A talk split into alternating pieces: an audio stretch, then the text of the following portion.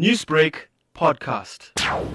The shock of the week was first the death of Sam Pillay's wife, whom I understand Indrani was very integral to his anti-drug crusades in a major township like Chatsworth. And then there was his death. So in a matter of 24 hours, this has happened. And this definitely, sent shockwaves throughout not only Durban, but almost throughout South Africa, because I think that's what Sam Pillay set out to do, was to put this old drug issue on a sort of a global map and taking Chatsworth as the real stamping ground. That's the man's legacy. So obviously his death sent shockwaves, and it was one of the most prominent deaths in the past week.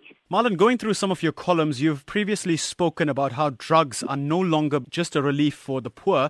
It seems to have now infiltrated wealthier South Africans too. So what can you tell us on this front?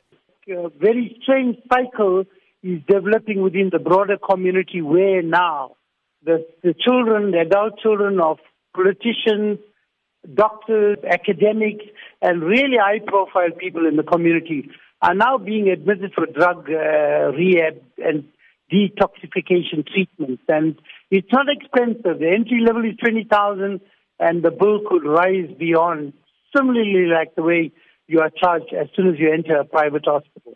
This issue of drugs in the community has been one that Sam has been fighting to try and rid over the years. Now, he had the commitment to this cause that isn't seen too often in our society. So how then do we help keep his legacy alive?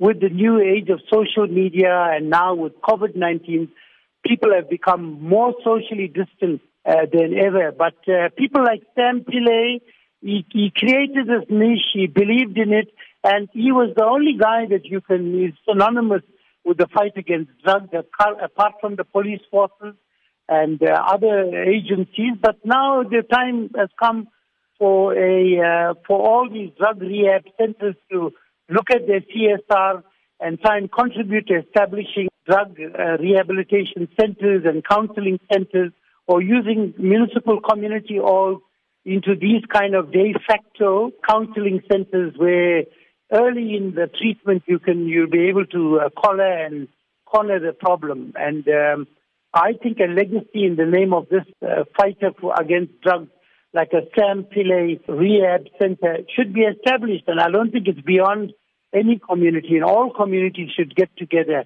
and work toward uniformly setting up rehab centers. Newsbreak, Lotus FM, powered by SABC News.